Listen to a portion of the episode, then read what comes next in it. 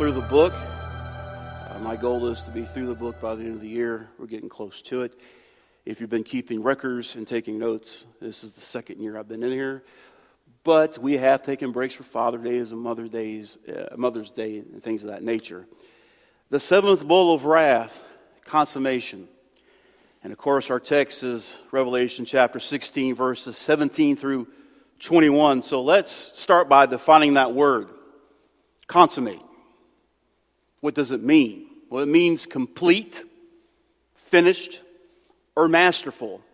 So if you tell someone they're a consummate chef, you're basically telling them they're a wonderful chef. They're the ultimate chef. They know exactly what they're doing. Now, it can be used to describe something of joy or something good, consummate joy, or it can be used to describe something bad. Someone is a consummate liar. But the phrase to consummate means to bring something to completion. Therefore, once this seventh bowl is poured out, God declares the end to his judgment. Hence the title of the message, The Seventh Bowl of Wrath Consummation. When the events of this bowl judgment are complete, the tribulation will be finished and the end times will move into their final stages. Look at verse 17. The seventh angel poured out his bowl upon the air.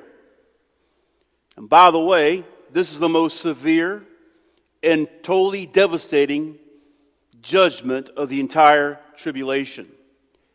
He pours out divine wrath upon the realm or kingdom of Satan. Why would I say that? Because Satan is the prince of the power of the air. And we can see that back in Ephesians chapter 2, verses 1 and 2. It states, You were dead in your trespasses and sins, in which you formerly walked according to the course of this world, according to the prince of the power of the air, and of the spirit that is now working in the sons of disobedience now, this doesn't mean he has power over the storms and wind, he hasn't any control over the weather, but just to say that he dwells in the air. There is a spiritual realm around us every moment of every day. And since air is all around the world, his kingdom is all around the world. But the devil is not omnipresent like God. He can't be everywhere all at once. He has to go back and fro, and he has his demons that he commissions out. He's very organized. And as a side note, have you noticed that he knows what buttons to push just to get you all riled up? For example, I can sit here and say, I need patience. God, grant me patience. He will send me to Walmart after service to see if I can exercise patience. And while you're laughing at me, he'll put you in a traffic jam. Let you see exercise patience now. That's how God works. The rest of the bowls have only affected some part or kind of limited. But this particular one goes after all the enemies, after all the pagan powers, all at once. This is the last devastating blow. Evil is being taken out. And look what it says back in verse 17. A loud voice came out of the temple from the throne saying, It is done. Now, this voice came out with power, authority, and majesty. Now, there's two places it came from either from God the Father, who's sitting on the throne, or from God the Son, who's in the midst of it. Simply because it says from the throne, I would say God the Father, but in the end, it doesn't really matter. What really matters is the phrase, it is done. Now, this phrase sounds familiar to us. That's something Jesus said from the cross. He said, It is finished. You see that in John chapter 19, verse 30. Therefore, when Jesus had received the sour wine, he said, It is finished, and he bowed his head and gave up the spirit. Now, in that text, he is using the Greek word teleo. It means to, well, I just lost my place. It is finished implies a fulfilled payment. In other words, he's talking about the payment for sin ransom has been paid, everything has been done that needed to be done. It is finished, done. Let me tell you this morning, your salvation is paid in full. There's nothing you have to do. It's all been taken care of. The only thing you need to do is to put your faith and trust in Jesus Christ. excuse me. Profess, profess Him as Savior and Lord of your life, and you're saved. Baptism does not save you in and by itself. Baptism is an indication what's happened in your heart already. It's a public declaration that you're going down, following him in the tomb, dead in your sins and trespasses, dead to yourself. You go into the water and you're raised in the likeness of him with the resurrection power of Christ. Now you're living for him. You're a new creature. Everything else that you've done has been thrown away. Your identity is now found in Christ. Here in our text, it's ginomai. It means to become or to happen. In this phrase, it's translated, it is done. Now, the thing about this particular word, it's in the perfect tense in the Greek. Why is that important, to Tim? Well, I'll tell you. It's an action that happens, but the effect of that action continues all into eternity. It keeps having lingering effects. So when he says it is done, there's effects are going to be felt for a long, long time after he pronounces those words. We read in verse 18 there were flashes of lightning, sounds, or and peals of thunder or rumblings of thunder. Now you've been around here in Texas, you've seen a good thunderstorm. You know when it seems to go from one end of the house to the other, and then it just booms and your windows kind of shake. That's what he's talking about here. And we find a similar description found, found elsewhere that are gradually increasing in intensity. Revelation chapter 4, first part of verse 5. We read, Out from the throne comes flashes of lightning and sounds and peals of thunder. Then in Revelation chapter 8, verse 5. Then the angel took the censer and filled it with fire of the altar, which he's talking about, the altar of incense. Remember, that's the prayers of the saints. He throws it to earth, and there follow peals of thunder and sounds and flashes of lightning, and an earthquake happens then. If you look down in your text in verse 18, it talks about an earthquake happening here, although it's much different than we read about back in Revelation chapter 8, verse 5. Look at verse 18. There was a great or severe earthquake, such that there had not been since man came to be upon the earth. And we read the results of this unprecedented earthquake are described in verses 19 and 20. The text says this type of earthquake has not happened in the history of all mankind. We've had some terrible earthquakes that the earth has experienced since we've been around. We'll get to that in a moment. But I want you to just put that back. I want you to think about that. Has anyone ever been in an earthquake? Yeah, you, yeah you, in California, I'm sure. You ever get real bad, you got scared? I remember when I was just a kid, I don't remember much about it. Woke me up and it was over because my uh, we were living in Pacific Grove and my dad was in the service. I was probably about five or six years old, even that old. An earthquake. And one of the results of this earthquake, look back in verse 19. The great city was split into three parts. Now, what city is that referencing? Almost certainly it's a reference to Jerusalem. We go back to chapter 11, verse 8, we find this their dead bodies, the two witnesses, will lie in the street of the great city, which mystically is called Sodom and Egypt. Well, don't sound like Jerusalem to me, but listen to this next phrase, where also their Lord was crucified. So it sounds like to me this is Jerusalem.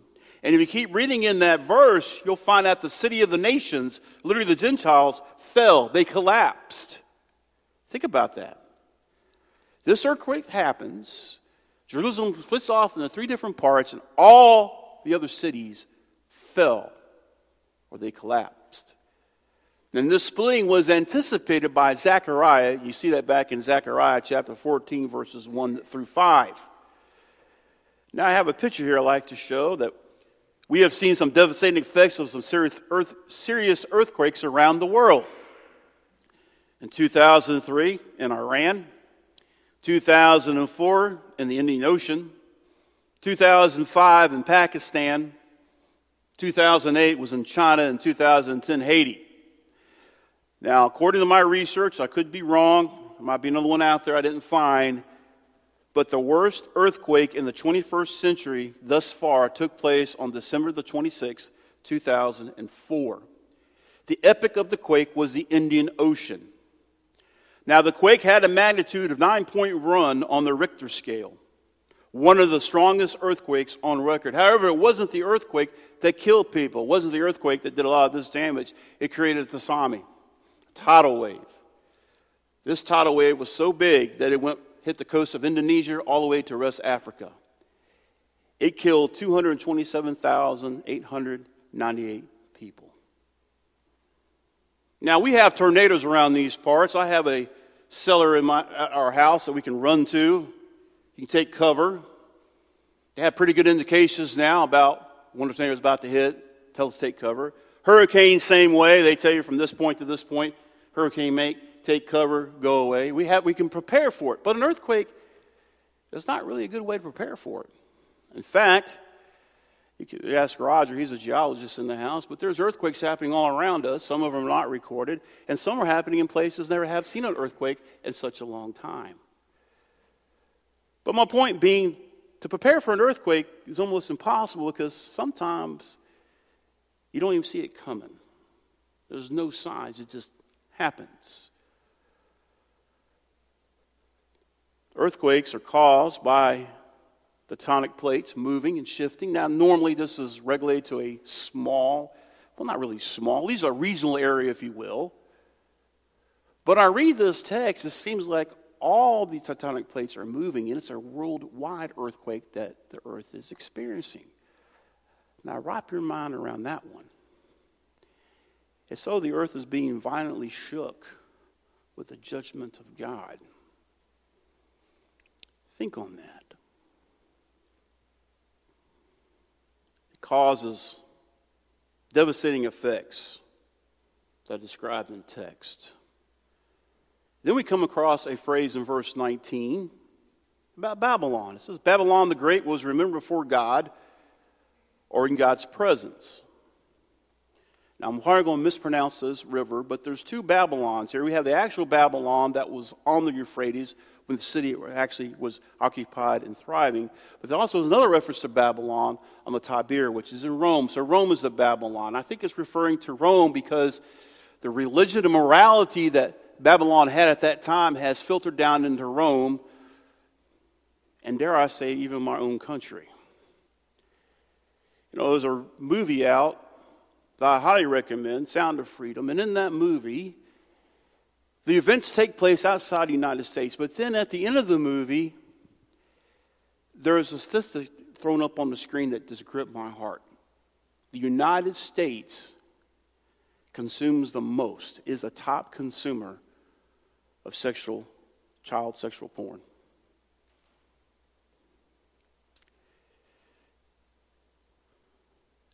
But Babylon would be incorporated to Rome in John's day. That's what they thought of Rome and their pagan practices. But it says it was remembered. Remember for what? It's to be remembered for judgment. Look what the text says to drink the cup of the fierce wrath of God. Things have gone on for so long, perhaps they thought they'd get away with it. But now the time has come this unprecedented judgment is going to come. The one judgment that has been laid for so long is now falling upon that city. See, a lot of times we get into habits and doing things that we don't get caught or there's no immediate consequences to it, and we think we've gotten away with it. Dearly beloved, God's not going to be mocked. He will remember and He will judge.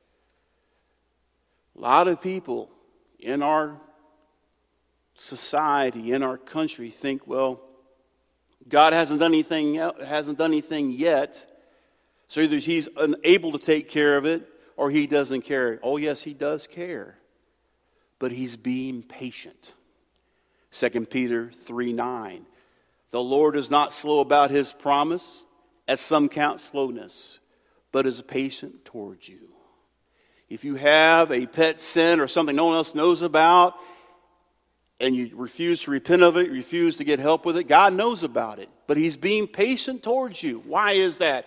Not wishing for anyone to perish, but for to all to come to repentance. The reason why this has not happened yet, He is waiting for more people to come to repentance and put their faith in His Son Jesus Christ as their Lord and Savior. He is waiting for more to respond to that invitation. He has given that mission to tell them about the gospel to you and I, the church. You don't come to church, you are the church. It's where the church meets, God's peoples meets, week in and week out. And our missions go out and to warn them. This is a warning text. Don't make any mistake about it. He is wanting more. God is very patient. I love what the old King James says long suffering. That's exactly what it is. Think about, in our finite minds that we have compared to God's infinite mind, think about all the wrong and evil we see happening in our world. This is His creation, this is His world, and yet He is standing off right now from His judgment because He loves His creation so much he wants everyone to get a chance to hear the gospel and to come to repentance and come to salvation. I can't think of a word big enough to describe the patience and the love and the mercy of God. Perhaps that's why Mr. Newton wrote the song simply Amazing Grace. What else can you say? Amazing Grace, how sweet the sound that saved a wretch like me. In verse 20, we read that every island fled away and the mountains were not found. Now, it has happened in times of earthquakes that an island that was once prominent may sink down below the sea and you won't see it anymore. And more violent earthquakes can cause an avalanche or a mountain to disappear. But this particular case, every island flees and the mountains were not found. It obliterates some of the great mountains of the world. As I thought about the mountains and them falling down and the islands fleeting away, I thought of Psalm 97, 1 through 6. May, may seem a little strange to you, but there's a description in here about mountains. Bear with me. It says, The Lord reigns. Let the earth rejoice. Let the many islands be glad. Clouds and thick darkness surround him. Righteousness and justice are the foundation of his throne. Fire goes before him and burns up his adversaries round about. His lightnings lit up the world. The earth saw and trembled. Now listen to this. The mountains melted like wax at the presence of the Lord. At the presence of the Lord of the whole earth. The mountains just melt like wax. The heavens declare his righteousness, and all the peoples have seen his glory. I know most of us in this room have probably had worse of experiences where we have seen and tasted the glory of God. It happens. And once you've seen or tasted that, you want to stick around. That's the beginning of a revival or spiritual awakening as it's described. But that's just a small glimpse. Because if God was to manifest His presence in a way we could see Him with our physical eyes, I would be no longer standing here. I'd be crawling beneath the pew in fear and being frightened in the presence of a holy, mighty God. Remember Isaiah chapter 6? I saw the, high, the Lord high and lifted up. It's interesting to me in that text that God doesn't say one word to Isaiah. When, but Isaiah is in the presence of God, he immediately knows who God is and who he is compared to God, and he falls down. I'm a man of unclean lips. So you get the presence of God. There's wrong response. You're going to fall to your knees. In fact, the text tells us that one day is coming when every knee is going to bow and every tongue confess that he is Lord to the glory of the Father. Now, this next verse, 21.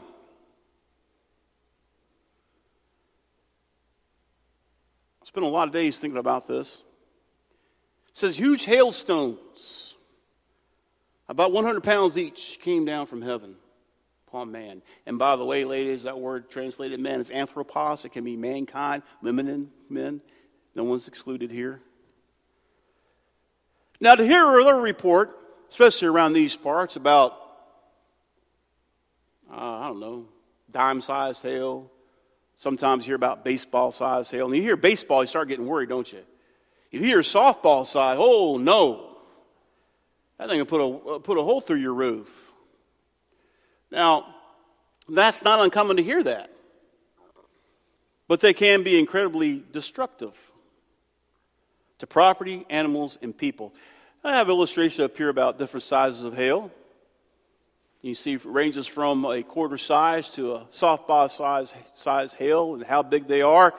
And what kind of damage usually comes with that. Sorry, it's not really that clear, but in the top, you have damage to shingles. Quarter size hail can cause damage to your shingles on your house. Then you have golf ball. You can get dents on your car.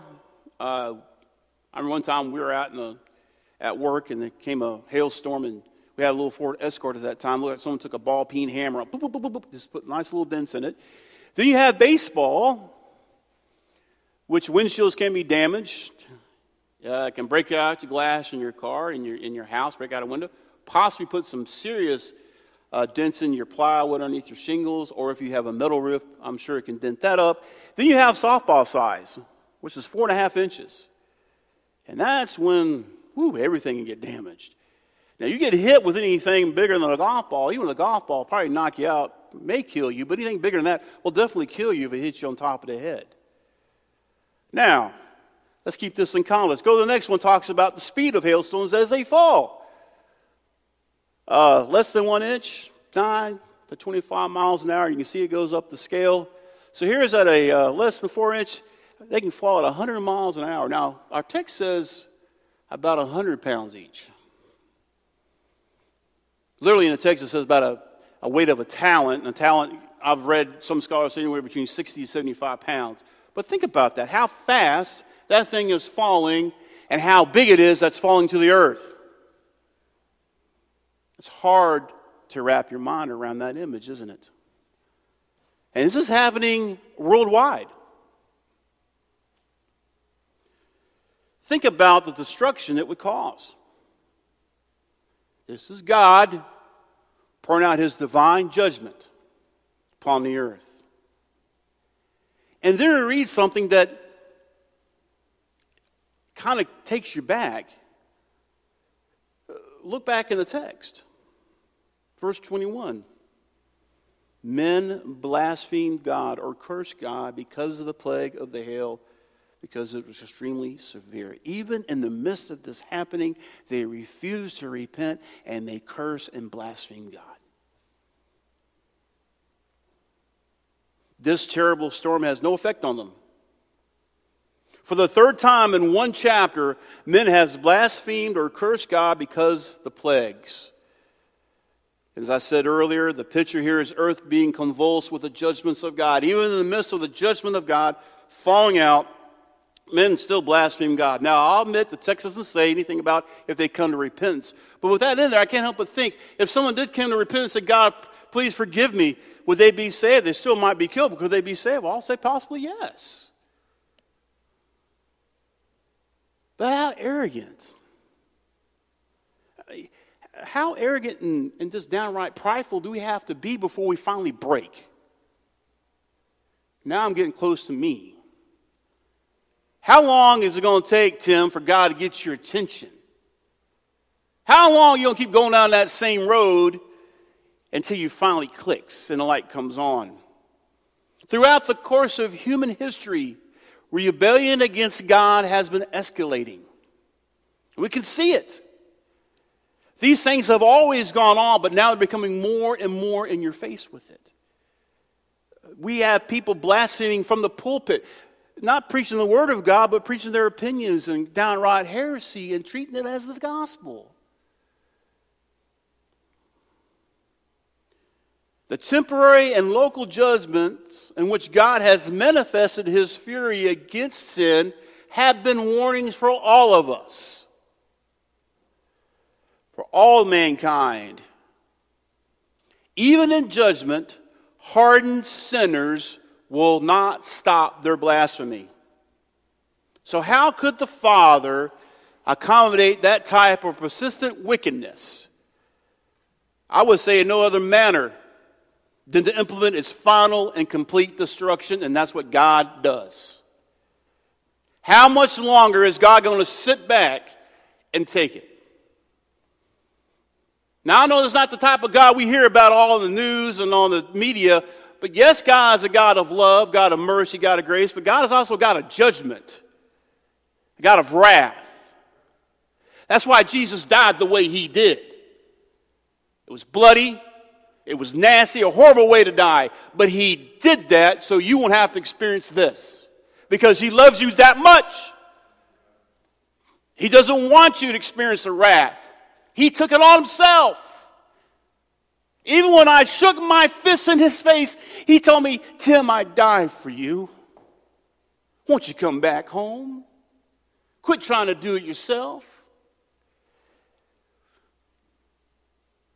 Hmm. I remember a uh, illustration I gave at a preteen camp up in Aspendale, New Mexico. A camp up there around Cloudcroft. Now, many of you may not do this now, but how many of you like going to amusement parks, or maybe you're younger and ride rides, coasters, maybe a water slide or two? You ever gone to Six Flags in the heat of the summer? It's miserable. And then someone comes to you and says, Hey, you want a bottle of water? How much? $20. $20? It's only five ounces. No. We wait in this line. And, and being completely transparent, there are some people there don't believe in personal hygiene very much. Then you're standing in line, you're sweating, you're hot, and you see the ride going and going, and you finally you get there. All right, I'm getting on this thing. And you sit down, you put the lap bar restraints to have, you take off. The ride may last a minute and a half, maybe two. And you end up in the same place in which you started, but you get off on the other side. Now think about that for a moment. You probably spent anywhere from an hour to two hours waiting in the heat and the sun with people who might not have good personal hygiene. You're thirsty and you're tired. To ride something that lasts only about two minutes, you took all that time out of your life to do that. Now, I'm not saying going to music parks is evil, okay? Don't take that out of this. But I'm trying to make a point. We treat Christianity and, and coming and assembling as a church that way sometimes. We get all ready. And we get excited. Man, did you hear the sermon today? Did you hear the music? Yeah, what wonderful. And we get on that ride like a roller coaster. We ride it, we get all excited. Then when we leave, we go right back to where we started. Nothing changes. It's like getting on that roller coaster, ending up in the same place in which you started. That's not Christianity. You're once you're saved. That means you're justified in the eyes of God through the blood of Christ. You're justified in that moment. But then becomes a process of sanctification, becoming more and more like Christ. By coming with other believers as a church to worship Him, to study His Word together, to pray together, like we're going to do tonight, to cry together. You know, in the cottage prayer, I have cried, I have laughed, I've been consoled, I've been advised.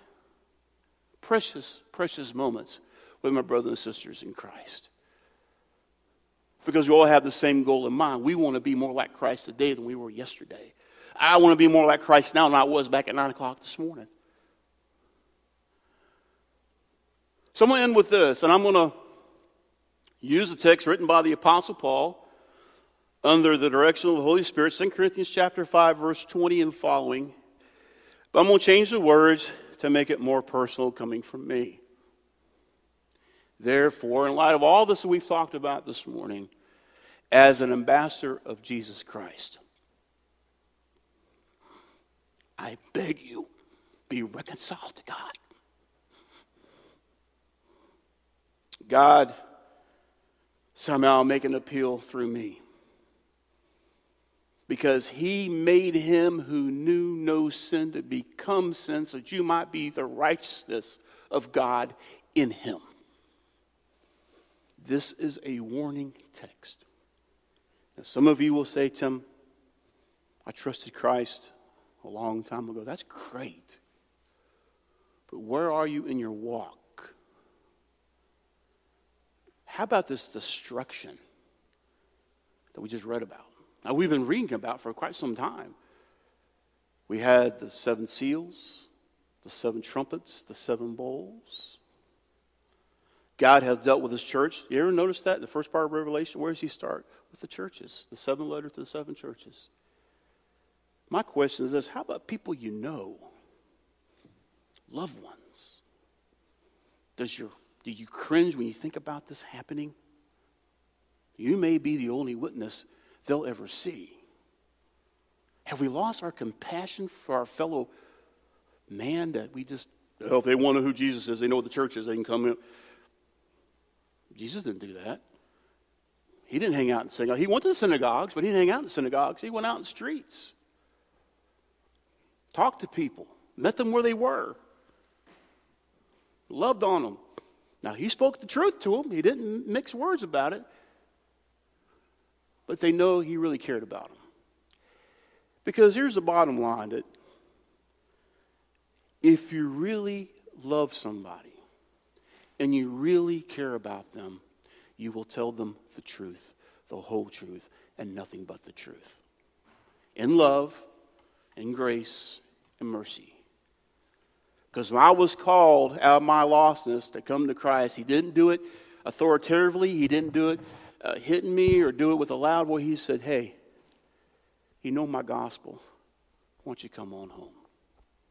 And when I did that, I was like the prodigal son. I could feel him reaching out and pull me in. But he said, Tim, this is not it. There's more for you to do. Well, what's that? Well, I'll tell you in due time. Just tell me you're going to do whatever I tell you to do. Okay. And it's been that type of walk ever since.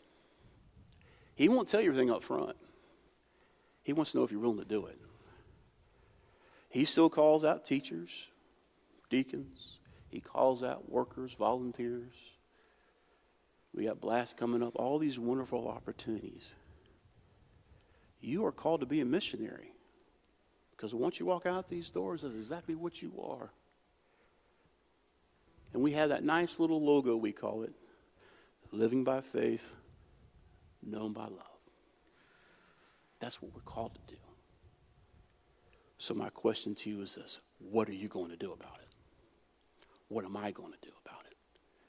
I pray that we all will be obedient to his voice. Heavenly Father, we thank you for your word. And we thank you for your long suffering patience. Father, you are telling us through your word exactly what is going to happen, what is coming. That there is a day of reckoning approaching. Father, we need to make sure of our relationship to you through your Son and be about doing your business. The mission and task you've given us all to go out into all the world and to proclaim the gospel. Father, you allow us to be able to impact eternity. Father, forgive us for our cold hearts. Forgive us for our apathy to where we just don't seem to care anymore. Father, restore to us the joy of our own salvation. Rekindle that. Let it burn deep in our hearts. I pray that your Holy Spirit will continue to move among us and that each one of us will be obedient to your voice. Your will be done. In Christ's name we pray. Amen. Would you stand with